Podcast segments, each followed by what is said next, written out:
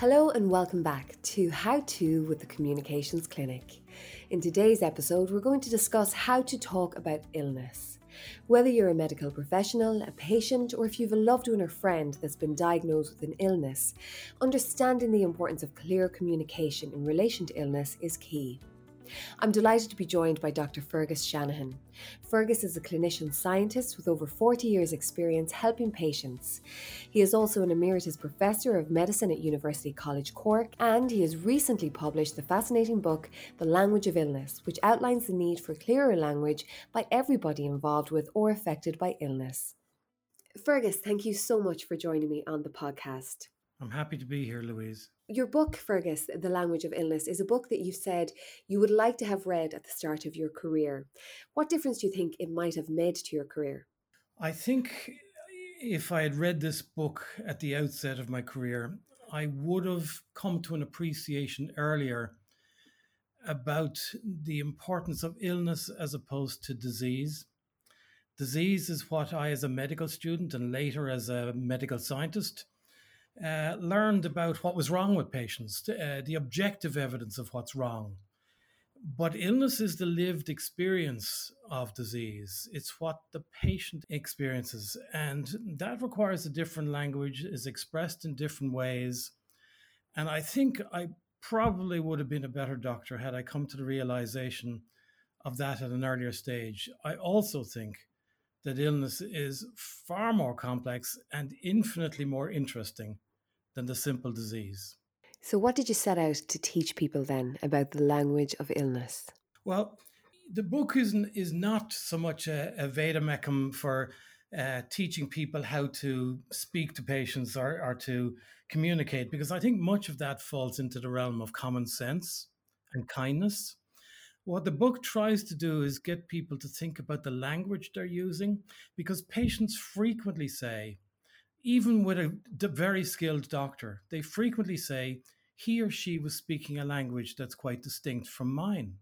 I seem to be speaking a different language.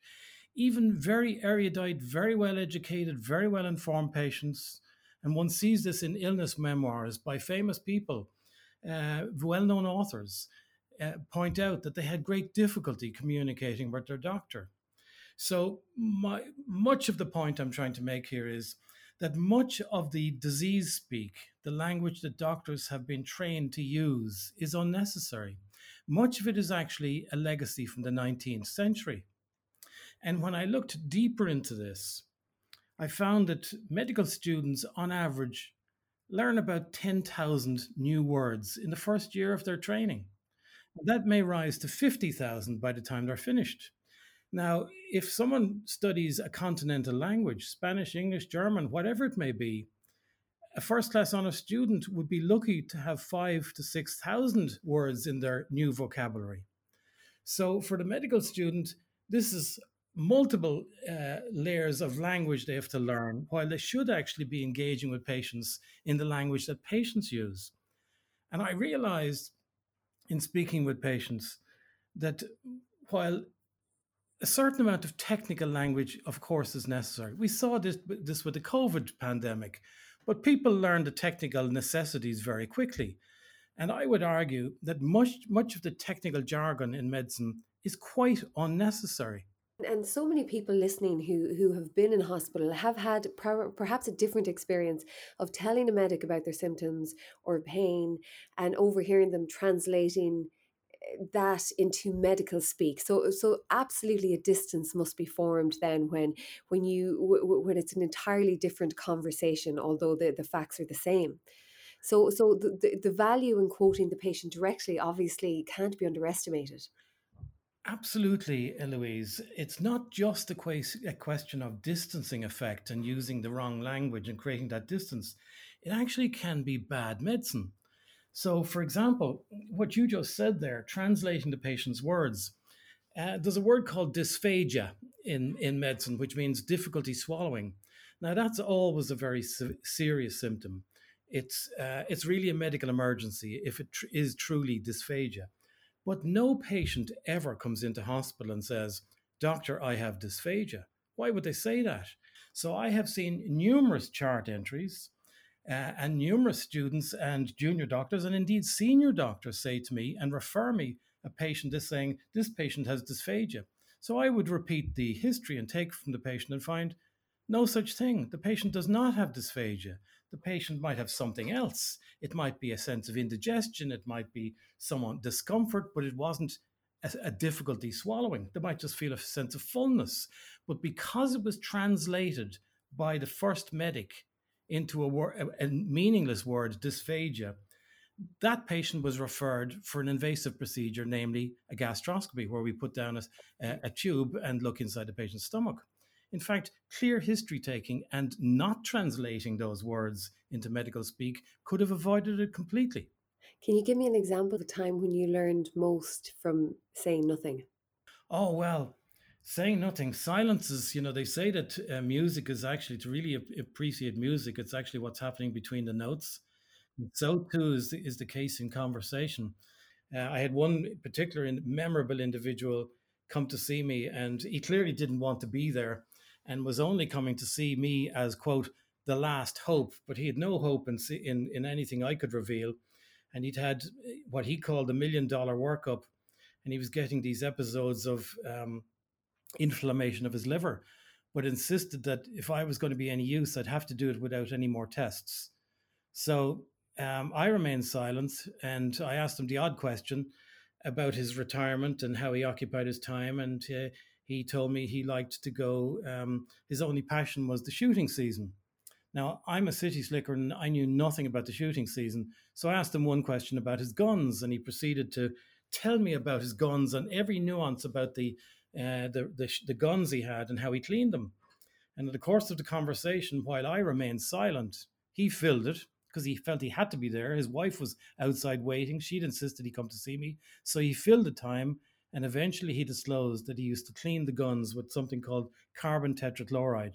And therein was the diagnosis to all his problems. None of the other doctors had picked up on it, not because they were silly, probably far more accomplished and more with greater expertise than I had. But I just listened and allowed him to fill the silence rather than me fill the silence. And what happened? We realized that he was inhaling the carbon tetrachloride. That's what was causing his liver inflammation, these episodes. And once we stopped that, he never had a problem ever again. Wow. Tell me about empathy then, because it is overused and perhaps abused, and you know, sometimes unrealistic because, you know, I feel your pain is completely untrue. You don't. So, how does empathy come into play with the interaction between a doctor and a patient? How can you be empathetic? Well, empathy is huge news at the moment, and um, I'm a huge fan of Alan Alda. I, I know you interviewed him for one of these series. I have difficulty with the word in this sense. First of all, it's unnecessary. It's a word that needs explanation frequently, and therefore it's less useful. And it tends to be used where a simpler word like kindness and compassion would be would suffice. It's also a word that's relatively new in the context of healthcare and nursing.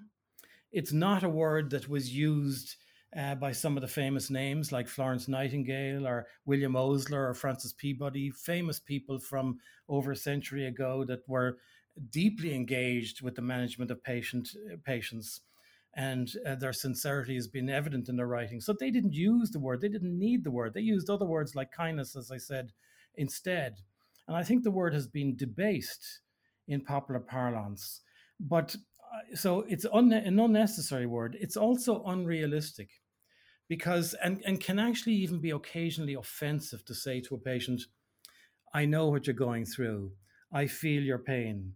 Because it should prompt a response No, you don't feel my pain. No, you couldn't possibly know what I'm going through unless you, you, you had it yourself. Now, doctors and nurses and all of us do come close, perhaps occasionally, to having what the word empathy means if we've had the same or similar illness ourselves. But the same disease in two individuals is never experienced the same way. You know, a, a, major catastrophe, healthcare catastrophe for me, might not be experienced by you in the same way, even if they're very similar. And this can lead, in some cases, for people to dismiss a patient and, and say, well, sure, that's a trivial thing. I had that myself and it was no problem. Or on other occasions, insult the patient by saying, you know, I feel your pain. No, you don't. Take, for example, a man caring for a woman in labor. A male doctor or male nurse can quite adequately care and has done for centuries to care for a woman in labor, but not because they've empathy, because they've kindness and compassion and knowledge and skills and competency. So we don't need to drag this new word in. Let's talk about a loved one or a friend or a relative of the sick, the layperson who is eh, visiting somebody who's sick. How should they act? The book is an attempt to mine patient words. Um, I should explain that there have been hundreds, thousands of illness memoirs that have value here, particularly on this question you've just addressed. And what's remarkably consistent in all of these is that the person who's ill doesn't need the visitor to say very much. They just need honest presence and your time. And what comes out of these illness memoirs is actually, first of all, that we will all play a role in an illness story because illness is universal. Uh, we will all either play a role in our own illness story or the illness story of uh, our spouse or some loved one or a friend. So it's going to happen, and we should. And and the thing that that people often comment in these illness memoirs is uh, memoirs is the awkwardness that they find. So, for example, it's quite common when someone is given news of a serious illness, whether it be a cancer or some progressive serious illness, it's quite common for them to first conceal it. Now, there could be lots of reasons why they conceal it, but one of the consistent reasons is because they anticipate this awkwardness that a friend will will have and display. And I myself uh, experience it can be the family can experience an awkwardness uh, when there's a seriously ill patient uh, person in the family, and friends will occasionally stay away. They're not being poor, they're not being hard-hearted. They just feel so awkward that they don't know what to say. And when in fact, in actual fact, the honest thing to say is, I don't know what to say because the ill usually don't expect very much, but what they don't want is that you might ignore them. I, I give a list at the end, an epilogue in my epilogue on, on a few tips on how to behave with the ill. But I was particularly struck by a memoir of a doctor, actually, a senior doctor in North America, wrote about um, his experience when he was given a serious diagnosis, which we'd now call motor neuron disease. This is a progressive disorder of muscular function and he was in the prime of his life and very popular. And this was a major medical uh, institution in North America. And he found that previously close colleagues started to avoid him, find reasons not to come near him, and so did his family. And one day, and this was written 40 years ago, but it's as chilling now as I as it was when I first read it 40 years ago. It was published in the New England Journal of Medicine. But he describes one day when he fell in the corridor now, even though he had a serious diagnosis, he was still able to function quite well and right up until the end. But he fell in the corridor, and one of his friends, a previously close friend, their eye contact was made, but the friend pretended he didn't see him, averted the eye gaze, and rushed off in a different direction. And I find that profoundly chilling. So I point out in the book you don't have to be medically knowledgeable, you don't have to know anything about the illness. You just have to not ignore the patient, show that you care, and be there. The most important thing anyone can do is be there. You don't have to say very much. And in actual fact, all these illness, illness memoirs show that you should never minimize the illness. Don't be a minimizer in the sense of saying, well, sure, you know, you only had one leg ab- amputated. It's, you know, at least you didn't have to have two legs amputated or something silly like that. They don't need you to minimize their illness. They know how serious it is, so don't try to diminish it. Don't be a philosopher. Don't say, well, sure, the Lord works in mysterious ways, or maybe this happened for a reason, or maybe something else will happen that will be good. Don't try any fake philosophy. They don't need it. And lastly, don't be a storyteller. The ill do not need to hear about Mrs. Murphy down the road who had a similar illness. They don't need a deluge of stories that you might have that might try and eclipse their story. They only want to talk about their own story. So don't be a minimizer, don't be a philosopher, don't be a storyteller. But most of the, the things I would say are positive. Just be there. Honest presence is all they need. And so the language of illness, the language they need is actually a very simple language. And uh, you know that that story you told of um, the doctor forty years ago. Uh, in your experience, have you seen loved ones and lay people visiting um, patients? Have you seen us improve? I'd like to say yes, uh, uh, but I would say that if you look at doctors and nurses and you would say, well, they're in a caring profession, and, and, and I mean really skilled ones now, and, and people who are well able to communicate, even they will say they feel awkward. And they often have an epiphany when they write about their own illness. They actually come to realize that they had been misbehaving or miscommunicating all these years, that they had been awkward themselves because they experienced it amongst others. So, you know, it, it's not about knowledge, it's not about experience. I think it, we all need a more conscious awareness, and it isn't easy. You know, no one would say it's easy, uh, but I think we have to get over that awkwardness ourselves. So I'd love to say we've all improved. Uh, but I think uh, not until one experiences that kind of cold awkwardness and does one really realize how chilling it is before they can actually improve. You have a list of dubious disorders in your book, one of them being social anxiety disorder. Why is that considered dubious? Well, I mean, down the ages, um, as I said, medicine has really only been effective in a specific way for serious illness in the last 60 to 70 years. Prior to that, it largely traded on performance of the doctor or nurse, uh, traded on the basis of uh, the placebo effect in large part.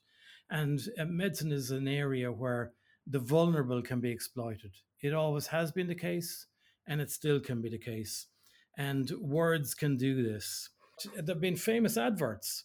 The public have been exploited um, down the ages. But when I was a youngster, I remember a TV advert that uh, talked about um, an, awful substance called Horlicks. And some of your older listeners may remember it. It's still around. It's dreadful stuff. It's kind of a, a medical uh, milk-based meal, if you if you will. And this was marketed to prevent night starvation. And suddenly, this thing called night starvation, which of course doesn't exist, uh, but everyone think, thought, my God, God forbid, someone is suffering in silence, and my grandmother or myself might be suffering in silence with this night starvation. I never knew it existed. I better take some of this this Horlicks, Horlicks. Now, of course, eventually advertising agencies intervened, and it's no longer possible to advertise something like that. But it was very clever use of language in a way that was not intended for our welfare. It effectively exploited the public uh, with, a, with a term that didn't exist. I have to ask then, because other people will certainly want to know what other made up diseases are there? Well, probably the most famous or the most troubling one uh, was again older pay, older listeners might remember it, but it was uh, in the earlier part of the last century and right up and even into the 50s and 60s. Um, there was a thing called uh, thymic asthma. Doctors thought this was a reason why um, sudden deaths might happen in youngsters. They'd been looking at chest x rays in children and they saw something that was actually a normal finding, um, but it was a slightly enlarged or normal thymus gland. The thymus gland is in the upper part of the chest, and uh, one can just about see it in young patients, and it tends to uh, shrink in older people. Um, but this was thought to be some serious disease and given this fancy name. And doctors were actually required and expected to submit the patient for irradiation of the thymus gland. And then the, the problem with that, once that label was applied, they had the radiation, but the radiation led to cancer of the thyroid and other cancers 10, 20, 30 years later. So as recent up into the 60s and 70s, people, doctors were seeing patients present with these cancers due to the radiation they'd been given for a misdiagnosis uh, 30 years earlier. And this was all, all because, not because doctors didn't know about a disease, this was a problem about not being able to recognize normal. So, normal has been, you know, normal is another word that people have difficulty with. Normal is not the same as healthy. And likewise, healthy can't be the same as absence of disease because the majority of people are harboring some form of risk factor for the later development of disease. They're just not yet ill.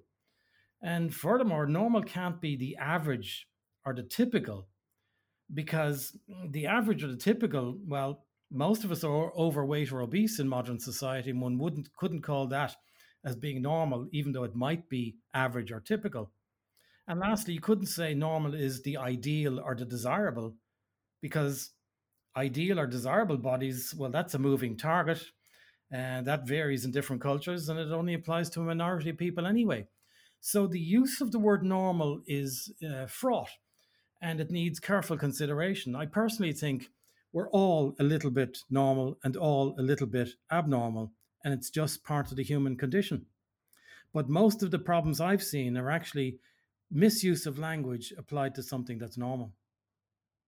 Can we speak about another term then, which stood out to me in your book, uh, one which you used in reference to cancer, and it's that of the the triumph narrative. Tell me a bit more about yeah, that. Um, so I said earlier that there is quite an accepted um, literary genre now, um, which is called the illness memoir, and and I applaud this and I welcome this uh, because it's giving patients a voice.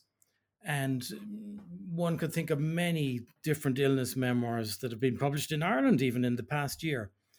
And uh, when I went to explore these illness memoirs, uh, my reason for doing it was that I was conscious that all my career I had been using, in large part, and writing about diseases, but not much about the illness. So I'd not been using words that are important to patients like suffering, anger, uh, those kinds of words. And doctors generally don't use enough of those words. So that's what led me to the illness memoirs. And I found that they fell into a few different categories. Um, and they weren't always well written well accepted, but not necessarily well written. And the best of them tends to be written by people who are already good writers. In fact, the best of them are probably even in the world of fiction. So some of the great storytellers have provided more insight into illness than some of the people who actually experienced the illness them, themselves. But in terms of the, the categories of illness memoir, one category was the triumphalist uh, or triumph memoir, where it was discussing about how I beat cancer or you know, if, if I can beat it, you can beat it. The Lance Armstrong kind of approach to cancer. If I could do it, you can do it. And portraying it as if, you know, it's man, man and womankind um, triumph in the face of adversity. Many illnesses are about loss and catastrophe. And it doesn't mean that the patient who doesn't have this triumph is, is in some way a loser. And I think those kinds of illness memoirs, while they're not not useless by any means, um, they are not helpful for, for, for many patients simply because of illness isn't a, a, a triumphalist experience. And the, on the other end of the, the scale, you have the catastrophic memoir, which is all about loss and foreboding and doom, which doesn't necessarily meet the needs of all of us. Uh, but I particularly dislike the triumphalist memoir simply because it kind of invokes this notion that we should um, all have a positive mental attitude. And I think that's a real tyranny. I would never tell a patient to have a positive mental attitude. And yes, it's something that's frequently said uh, loosely and unwitting, and not in an unkind way, but in an unthinking way.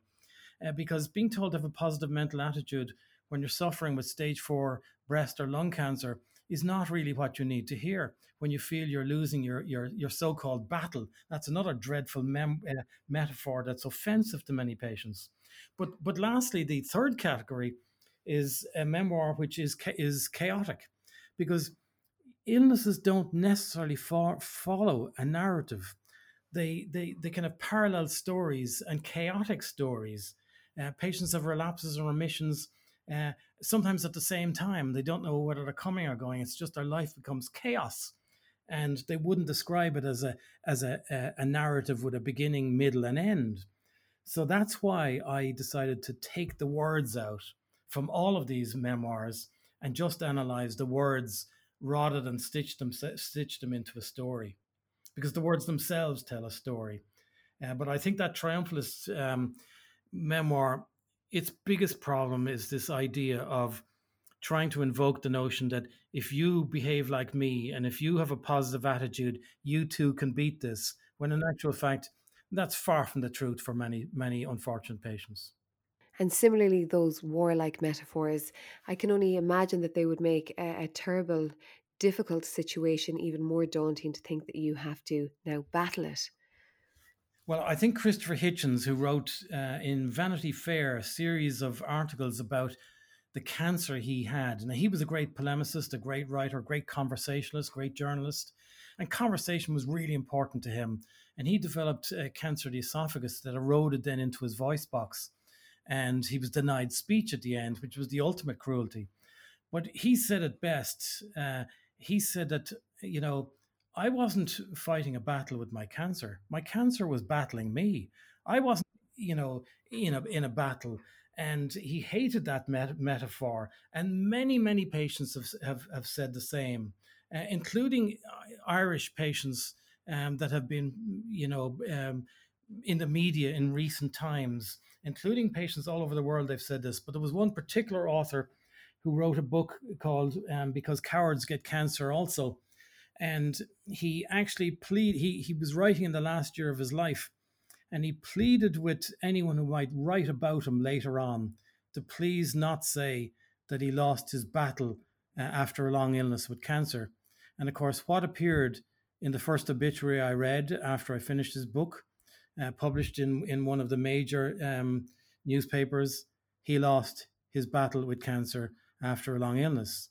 You know, it is an offensive metaphor um, uh, to use. Uh, it shouldn't be used, and patients, for, for one reason only, patients dislike the metaphor. And I think we should give them the respect of not using it. Well, certainly in that case, absolutely. And that's John Diamond and, and that book, uh, great read as well. Um, so, this effective communication and dialogue that, that you speak about requires practice and you know it, it's it's one that impedes many professions as you alluded to outside um, the medical profession so if you had one key piece of advice of how we should practice to become more effective in our communication what would that be i would say don't ignore the ill give them their time be there and listen to them and find that you, you it's far easier than you think. Get over your awkwardness and be there. Thank you so much, Fergus. Thank you. And thanks to you for listening. We'll be back with another episode very soon.